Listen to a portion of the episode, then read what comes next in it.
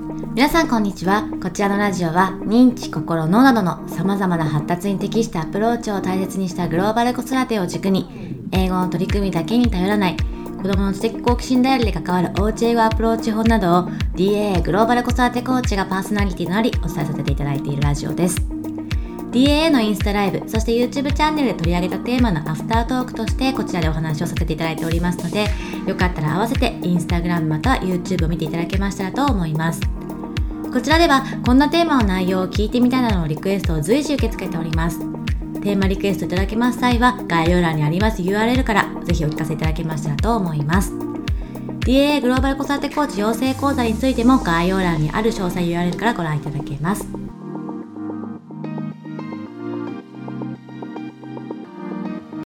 はい、ということで、えー、インスタライブの方で、学校に一人で行くことに不安を感じる声の対応だったりとか、どんな対話を積み重ねるかってところをテーマに、今回、ゆかさんと私でお話しさせていただきました。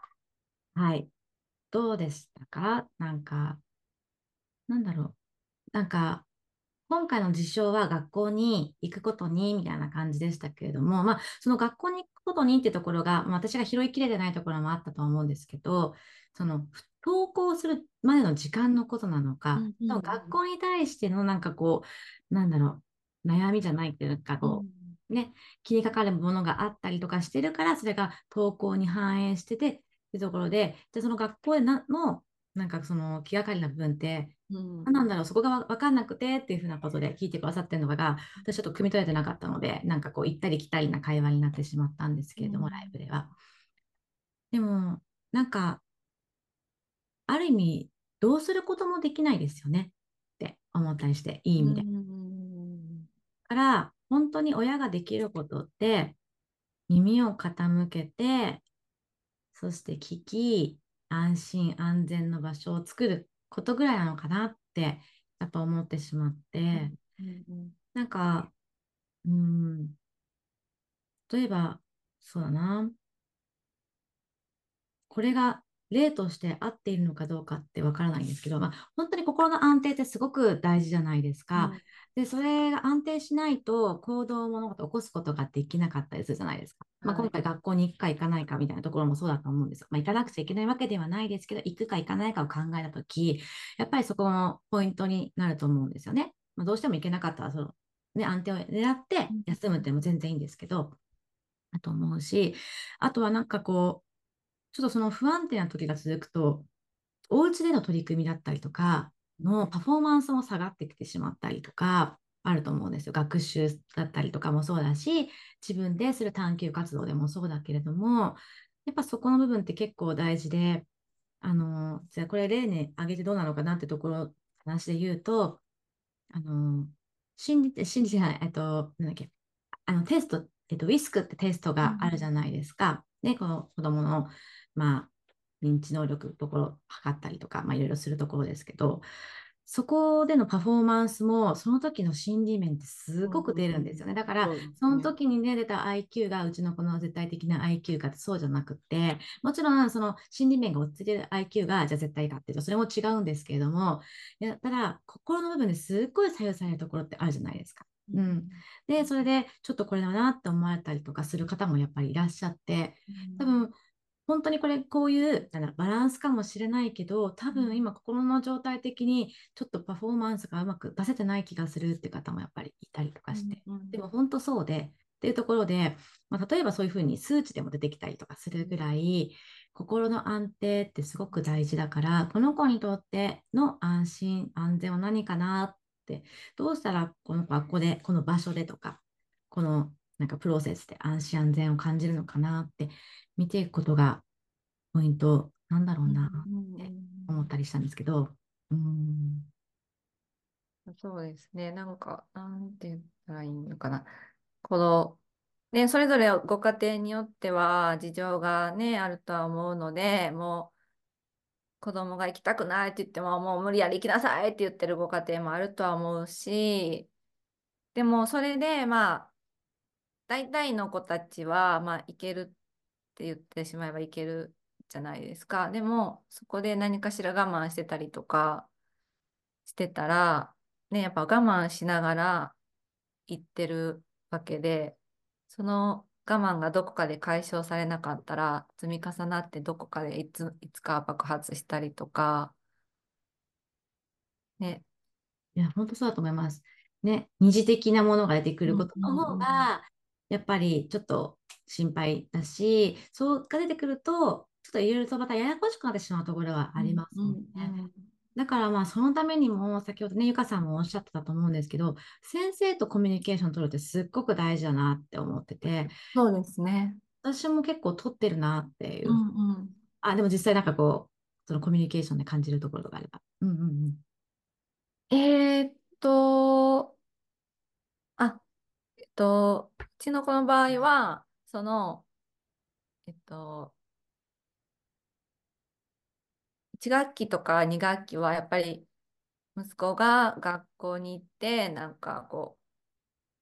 う不、不安なまま過ごしてないかなっていうのがすごい気になってたので学校の様子を伝えてほしいっていうのをあのスクールカウンセラーさんを通して担任の先生に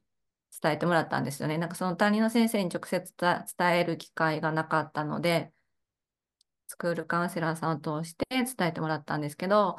3学期はあの、まあ、連絡帳で、その息子が少しでもこう、学校に足を向けれるように、あの、明日はこれあるよっていう、その、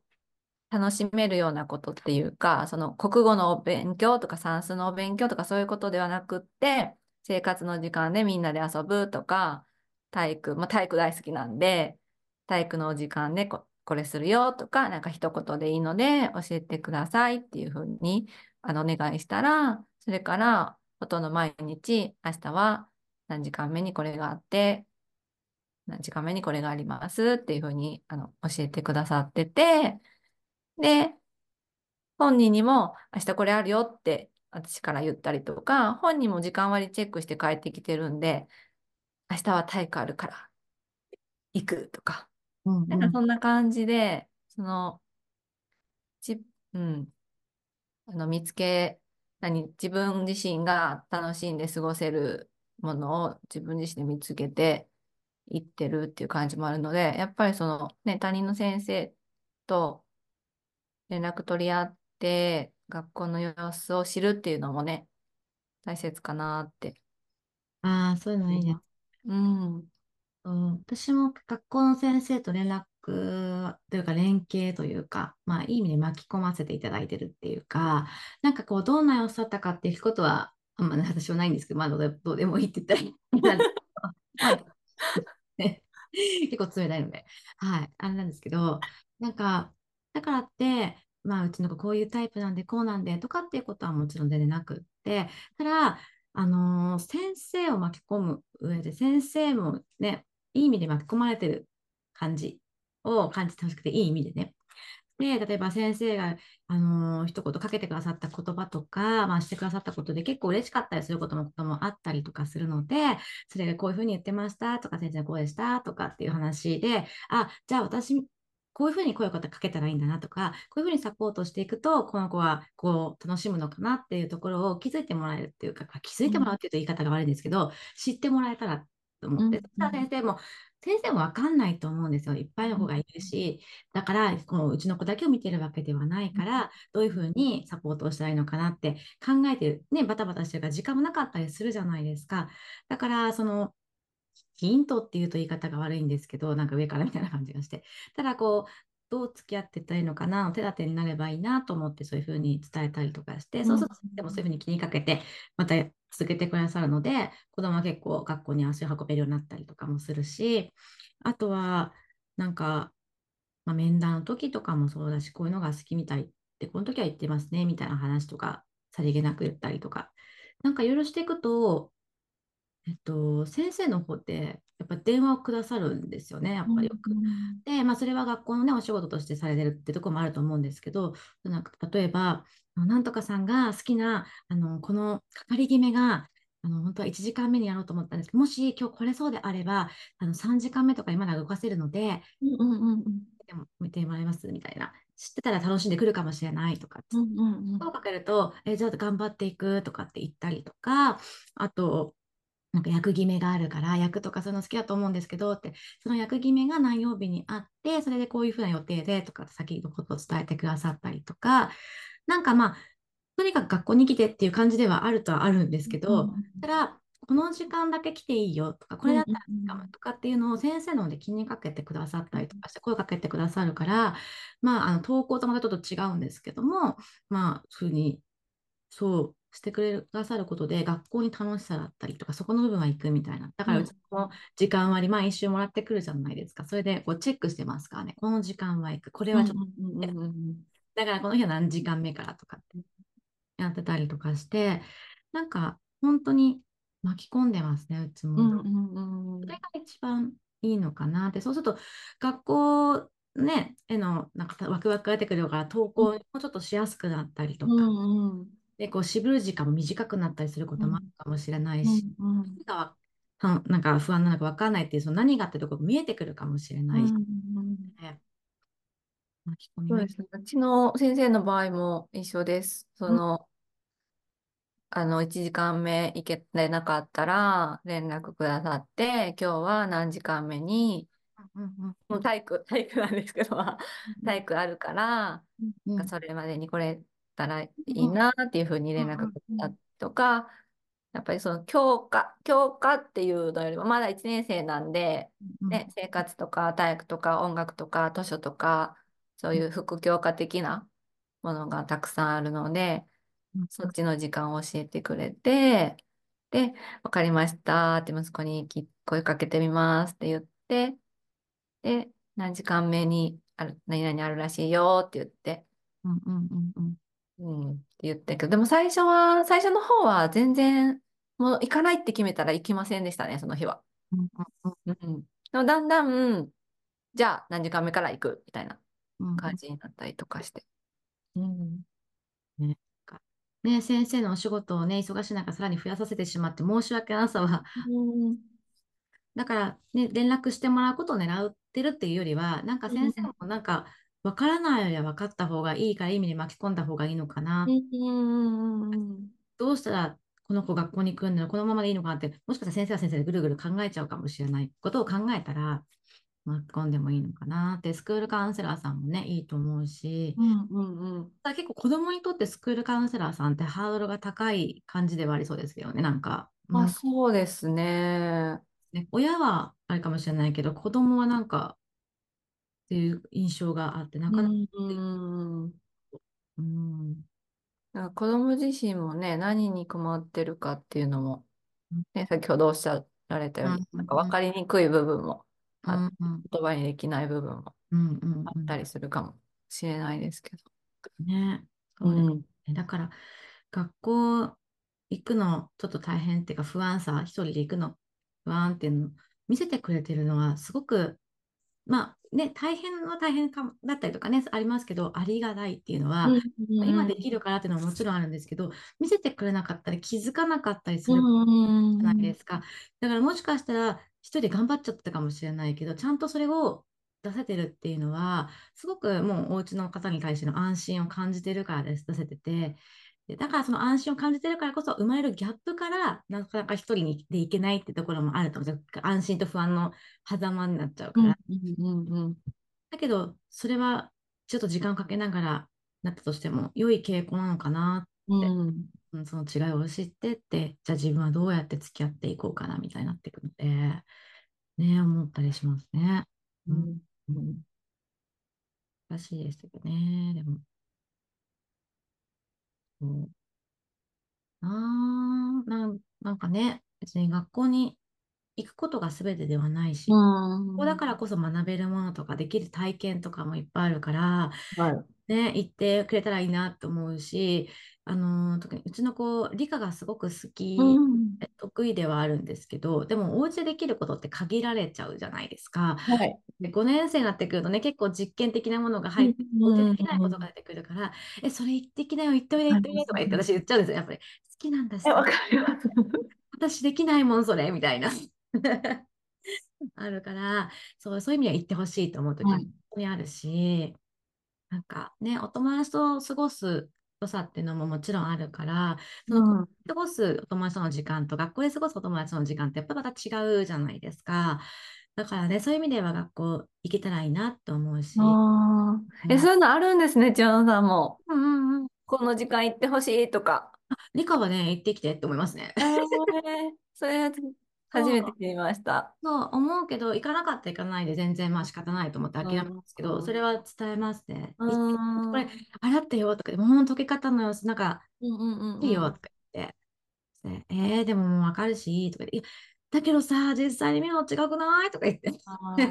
言って、うん、でもいいや、とか、そっか、って言って、そう、あとは、なんか、あと、すごい不安だからこれができてほしいとは違うんですけど、なんか5年生はみんな周りのお母さんたちが授業が難しくなってきたとか、うんうんうんできなうん。くなってきたみたいなうんことをすごくうんおっしゃるんですよ。うん。学校に行ってる子でもそうなのかと。うんうん悪い意味じゃなくてね、あの、うちの子行ってないじゃんって。じゃあ行ってない間に学習してるかっていうと、してないな、みたいな。だから、とりあえず席座ってなんか話聞いてくればいいのにと思って、お家にいたら出会わないじゃんっていう学習に、うん。うん今日行ってきたらなんかすごい難しいらしいよ、最近の、とか言ってうん。言ったりするんでうんすけど、うーん、とか言われて、そうなの？いうことはありますよ、結構。えー、そうなんですね。なんか私も、だから学校、なんか勉、なんていうかな、その、ね、こういう、なんか問題を解くとか、そういう机上の勉強は、なんか家でもできるし、私自身が教えられたりとかもすうんるんで、うんうんそれは別に、まあ、やろうとも家でできるし、できないお、お家の方は塾に行かせたりみたいな、あるけど、でも学校ってやっぱり家では、ね、一人でいたらできないものってたくさうんうんうんで、んうん。学校は学校でしか経験できないことうん。もたくさんあるので、なんかそこの部分を経験してほしいなって思って、私もうんうんうんさせたいなって思ってたりとか、自分自身も小学校で働いてたので、うんうん。その小学校で何をするかっていうのを把握してるからこそ、いや、うん。この時間は、そのクラスとコミュニケーションを取る時間だから、この時間は行った方がいいとか、うんうんうん。余計に思ってしまって、あ余計に自分自身はちょっとつ、あ辛いというか、ね、学校事情はあまりね、わからな、ようんうくん。ね、ご存知ない保護者の方だったら、うんうん。ね、なんか、いや、学校行っておいね。でとうん。かそういうふうになるかもしれないですけど、なんか、中身というか、がうん。よくわ、うん。なんか分かってる分余計に、えー、音楽行っておいでよとか、はいはいはい。これ音これ。楽あるからとか、うん。国語の授業にしても、なんかちょっと受け身で受ける授業と、クラスにインタビューしようみたいな授業があったら、なんかね、家では絶対、もう私と二人で やるしかないので、いやそういうのじゃなくって、クラス友達と関わるっていう意味で、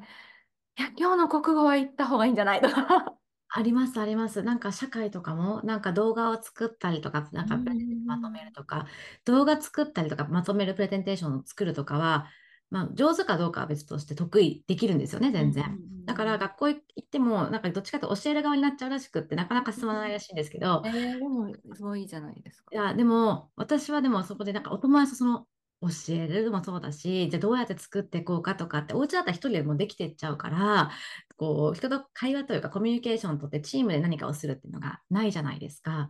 うんうん。で、時々私にこう参加を求めてくる時ありますけど、結構自分で結局やっちゃうから、うん。うんなくって、だからそういうの学校でできるから、え、社会今回動画作るらしいよとか、資料作るらしいよ、みんなで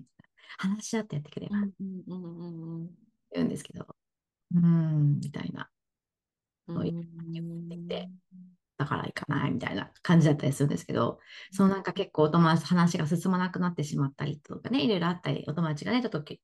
いてくれないとか、まあいろいろあるわけじゃないですか、そういうことって。うんそれを含めて、じゃあどうしていくか考えていくのがいいんじゃないって思うんですけど、が、うん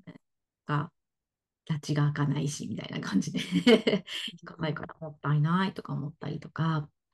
しますします。本当に。だからわかる。今はだから本当に体育がサッカーだからサッカーで出たくていくみたいな感じで、うんうんうん6年生送る会で役、コナン君やるっで、うちの子なんかなるんですって。で、だからその練習で行くとか、それぐらい楽しみでしかなかったりはしますけど、まあ、それでもそれだけ楽しみがあるというか。いや、いいと思いますけど。うんうん。だからそれでいいか、みたいな、本当に感じです。うん。まあ、だから、今ここまで達してきたのも、本当自分が何が好きなのかっていうところが大体先細りしてきたっていうかね、見えてきてて、でも学年とともにそういう活躍できる場所がやっぱ5年生になると増えてくるっていうのはもちろんあると思うんです。からっていうのがあったりとかしていけてるっていう感じで、ね、まあでも2年生とかどうやったかなっていうと、コロナだったから、なんかあまりなんかいい情報をね、こう提供できないですけど、うん、でも休むのことがすごく多かったから、3年生も。うんうんうん、ね何だったんだろうな、一人で行くのとね、一人で学校行くのに不安を感じる話からだいぶずれてますけど、結構、ね、そういうとこはなんかね、結局つながってますよね。なんか投稿だけって感じではないと思うんで。うんうん、ただまあ、まあ、投稿する際に不安が、その学校に対してもそうだと思うんですけど、想像力うちの子みたいに豊かすぎて、こんなことが起きたらどうしよう、あんなことが起きたらどうしようっていうふうに考えてしまうのであれば、またそこはね、うん、ここまでは大丈夫。こうしてけど、もしもの時はどうするって対策じゃないけど、とか、どういうふうに身を守ったらいいのかっていうのを伝えながら過ごすしかないし、みたいな感じで。多分、うんうんうん。あ、ごめんなさい。あ、全然いいですよ、全然全然。本当に。あの、なんか、多分うちの子の前、なんかみんなで一緒にみたいなのが好きだと思うんですね。うんだから、こう、さっきも言いましたけど、は、なんかもう8時になったらみんなドーッと流れてこう行くんですよね、学校に。で、近所のこう、同じように生まれて、近い日に生まれて一緒に育ってきた子たちとかも、もう8時にみんな出ちゃうから、で、それに間に合えば、全然多分行けたと思うんですけど、その準備もマイペースだったし、家の出るまでの準備とかもマイペースだったりとか、しっかり朝ごはんを食べていかないといかないとかっていうのもあったりとかしたから、で、私自身も、いや、近すぎて学校が、8時に出るの早すぎないみたいな 感じのもあったので、なんかそんなことをしてたら、ちょっと8時10分とかになってしまって、もうみんな行ってしまった後で、で、あ、行けないわ、みたいな。で、一人で行けないわ、みたいなのも、なんかあるみたいで、で、そうそうそう。なので、今日とかも、あもう何時、8時やからもう出るって言って、誰々ちゃんと行きたいから、みたいな感じで、自分でその8時に出れるように、多分考えてるんでしょうね。で、出て、で、合流できたら、そこからは、もうなんか結構後ろ振り返らずに、うんうん、みたいなのもあるから、そう、みんなで一緒にっていう部分も、うん、ここは少なからずあるかなと思うんですけど。確かに。うん。えー、まあ、うちの子もみんなでっていう感じではないですけど、そこまで。うん、ただ、お友達、仲いいお友達見つけたら、うん、今日は行けるとか言って行くときも、まあ、登校時間に珍しく行った時ぐらいですけど、いっぱいあったりとかする感じですが、うん、あるので、ね、何か楽しみだったり、何かあると行けたりとかするから、それを見つける目をね、うんうんうんいいのかもしれないですね。その、なんかつまらなさを感じてたとしても、そこにもポジティブなところを目を見せてみたりとか、ね、いろんなところをしていくといいのかもしれない。なんか、こういうのって、本当に、まあ、その渦中にいるとすごい大きな課題だったりとかするとは思うんですけど、振り返るとなんかおむつ問題なんだろうなと思って、なんかおむつもいつ取れるんだろうとか、うちまだして、なんかもう不安になったりとかね、気になったり普通に取れても普通に過ごしてるじゃないですか、元気にみたいな。そんな感じで過ぎ去ればっていうものになるから、まあ、今大変だとは思うんですけど、いい意味で続かないかもしれない。うんうんうんうん。そこだけ。あ、ごめんなさい。はい。全然、そこだけ明るく持ってほしいなと思っただけです。全然。うんや、あとその小、小学校入学前に不安に感じてるお母さんたちは、逆にそれが、なんていう、心の準備になってて、お母さんたちにとって、いいんじゃないかなと思ってて、私は、まあまあなんか、帰った時には家にいてあげたいなとか、やっぱりその環境がガラッと変わるので不安だろうなっていうのは思ってはいたんですけど、学校が楽しくないっていうのが私の中でなくって、で、あそうなんやだったんですね。息子にとって学校って楽しくない場所なんやみたいなってなったので、そこは準備してなかったというか、はいはいはい。そういう部分もあるので、なんか逆にそのね、学校行けるかなとか、心配されてるお母さんたちの方が、うん、心構えみたいな、ね。心の準備ができてるので、焦らなくていいんじゃないかなというか、もう私もかなりもどうしようってなったんで、うんうんうんそうなんですよね。あ、そっか、この子にとっては学校って楽しくないところなんやっていうか、最初はね、だんだんやっぱり本人で楽しい部分を見つけてくれて、帰ってきて、今日は楽しかったっていうふうに報告してくれる日もあるので、うん、そうですね。確かにそうですね。そう、心構えとなってね、いいかもしれないですね。でもなんか本当に環境の変化ってよく言うじゃないですか、新しい環境に戸惑うっていう。はい、はい。もう本当みんながそうやって言って結局みんなそれを見せてくれてるっていうか、そういう姿を、こうん、ちらが想像する以上に、本当に変化が大きいんだろうなって、なんか体験してるはずだけど忘れちゃってるから あれなんですけど、そう、幼稚園だったり保育園だったり、まあ、インターだったりとかから、こう公立小学校に行くっていうのは、すっごい、ね、まあ、私立でもそうだと思うんですけど、まあそのスタイルによって変わってくるところがあると思うので、あれですが、本当に生活スタイルが変わって戸惑っちゃうところがあって、その不安から来るものも多々あるんだろうなって改めて、うん、今感じました。な感じです。まあ、でも結構ね、そういう経験をされてるお家の方だったりとか、いたりするので、そこは心強く思っていただければと思います。はい。ね。ということで、えー来週、再来週は、えっと、文字をテーマにして、来週は読むにパワーがいるだったり、なかなか読むができないなってか、できないというか、こう力が入らないっていうか、まあ、小さいお子さんのね、読みの練習みたいなところもかぶってくるのかな。そういうお話だったりとか、そして来週は書くをテーマになかなか書かない、書くのを嫌がるんだけど、書くのが大変そうみたいなこのお話をテーマにいろいろお話をさせていただきたいと思っているので、なんかこのあたりちょっと気になるなとか、その、この角度からお話聞きたいなとかってことがありましたら、ぜひぜひコメント欄であったりとか、DM だったりとか、テーマリクエストフォームからお送りいただけましたらと思います。はい。はいということです。あとはね、直美さんのお金の講座についてとかいろいろお話しさせていただいています。ライブ配信で。そっち聞いてくださいって 感じです。長くなりそうなので。はい。です。はい。今日も最後まで聞いてくださった、見てくださった方、ありがとうございました。ありがとうございました。失礼します。